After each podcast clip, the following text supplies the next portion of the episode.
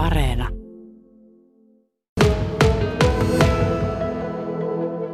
Meidät tulee opiskelijat kuuden kuukauden mittaiselle kurssille tänne ja tarkoituksena on oppia semmoiset niin kuin viljelyn perusteet, että pystyy omaa kasvimaata pitämään ja viljelemään kaikkia Suomessa kasvavia juureksia ja palkokasveja ja öljykasveja, että sitten on niin semmoiset mahdollisuudet omavaraisempaa elämään tämän kurssin jälkeen.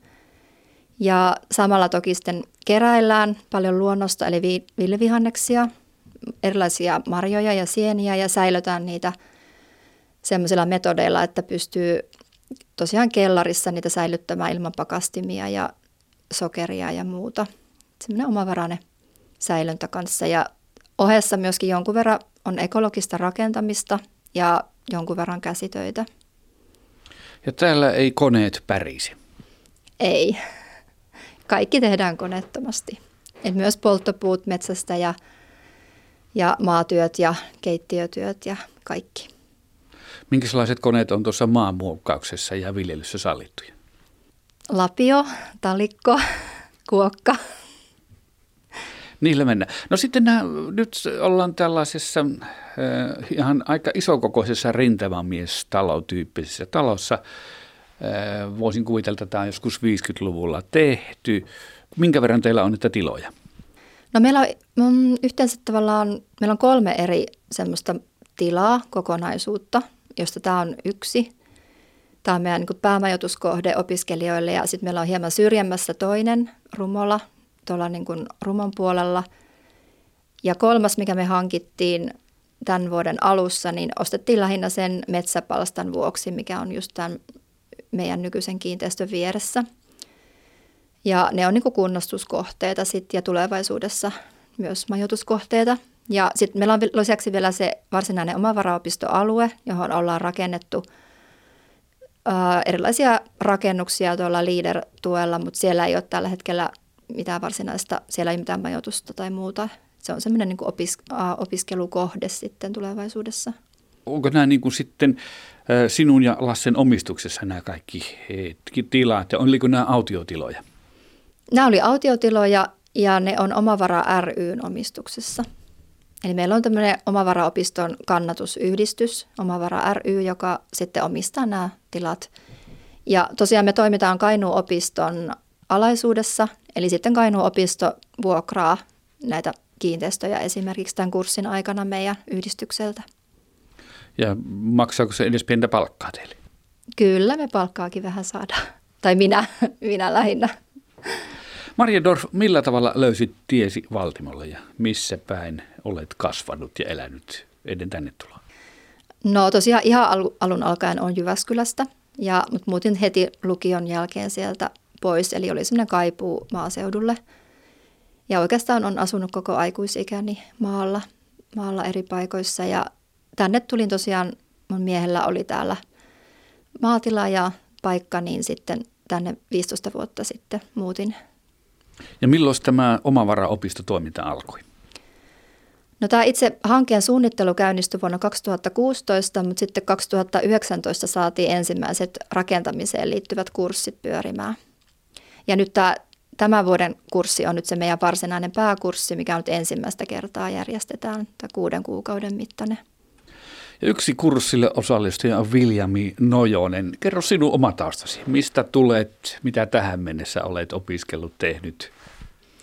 Olen kasvanut pääkaupunkiseudulla mm, rivitalossa ja lukion jälkeen opiskelin vuoden ympäristöpolitiikkaa yliopistossa ja sitten oikeastaan se elämäntapa ei kyennyt tai näyttäytyi niin, että se ei kykene tarjoamaan mulle hyvinvointia ja tota, myöskään olemaan ekologisesti kestävä, niin lähdin hakemaan jotain erilaista ja Perttu Häkkisen radio-ohjelmasta kuulin alun perin Lassen haastattelun ja viime kesänä tulin sitten talkoolaisena käymään ja keväällä hain sitten tämän vuoden kurssille. No miltä on tuntunut? No, on oppinut todella paljon ja myös nautin tosi paljon tästä meidän opiskelijoiden muodostamasta tiivistä yhteisöstä, että on saanut tosi paljon tosi hyviä ystäviä ja myös semmoista itseluottamusta siihen, että tulevaisuudessa kykenisi itse huolehtimaan omista tarpeistaan omavaraisemmalla tavalla. Niin se tuntuu tosi hyvältä, että aamulla kun herää, niin ensin syödään yhdessä aamupalaa ja sitten päästään yhdessä hommiin ja alkaa veri kiertämään. Ja Mitäs kaikkea te tänä kesänä olette viljelleet? No meillä on aika paljon kaikkea. Että meillä on perunaa, porkkanaa, palsternakkaa, lanttua, erilaisia kaaleja.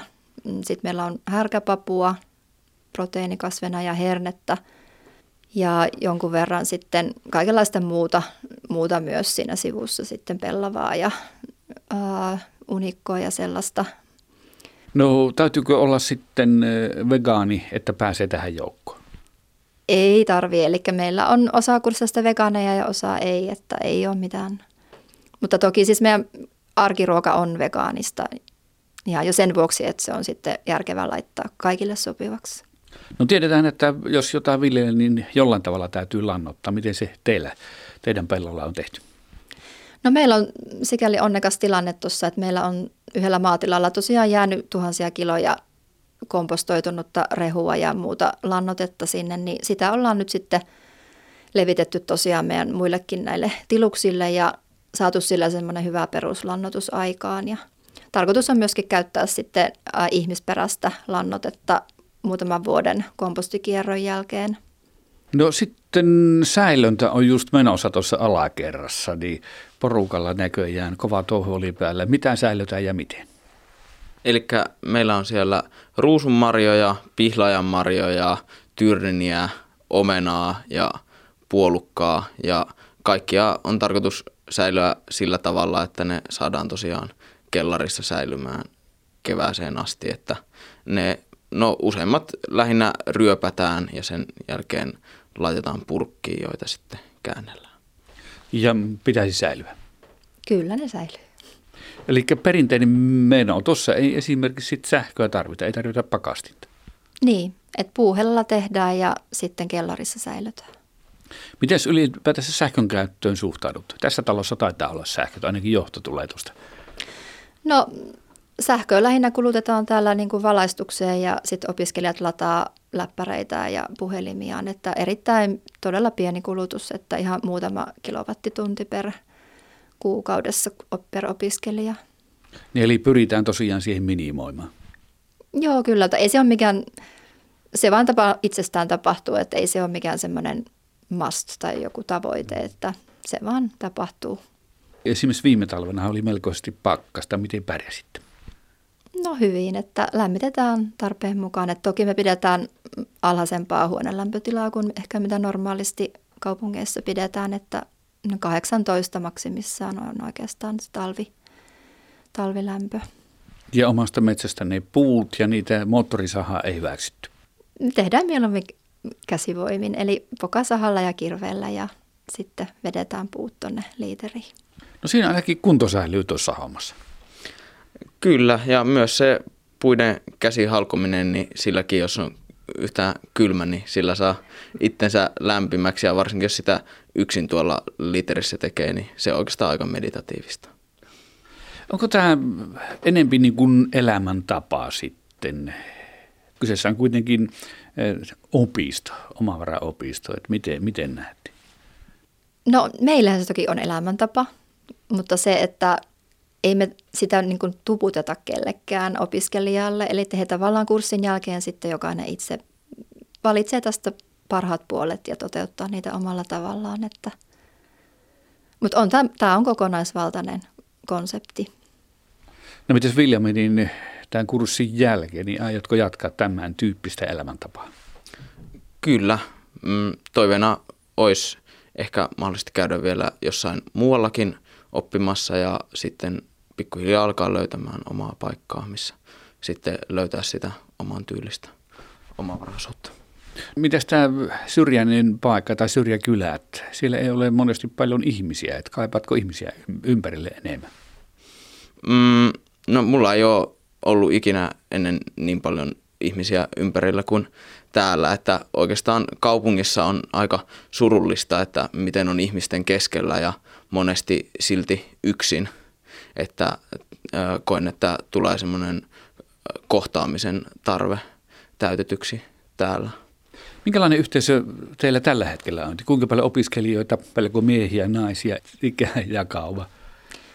No meillä on 11 opiskelijaa, joista seitsemän on miehiä ja neljä naista ja ikä on siinä parista kympistä 43.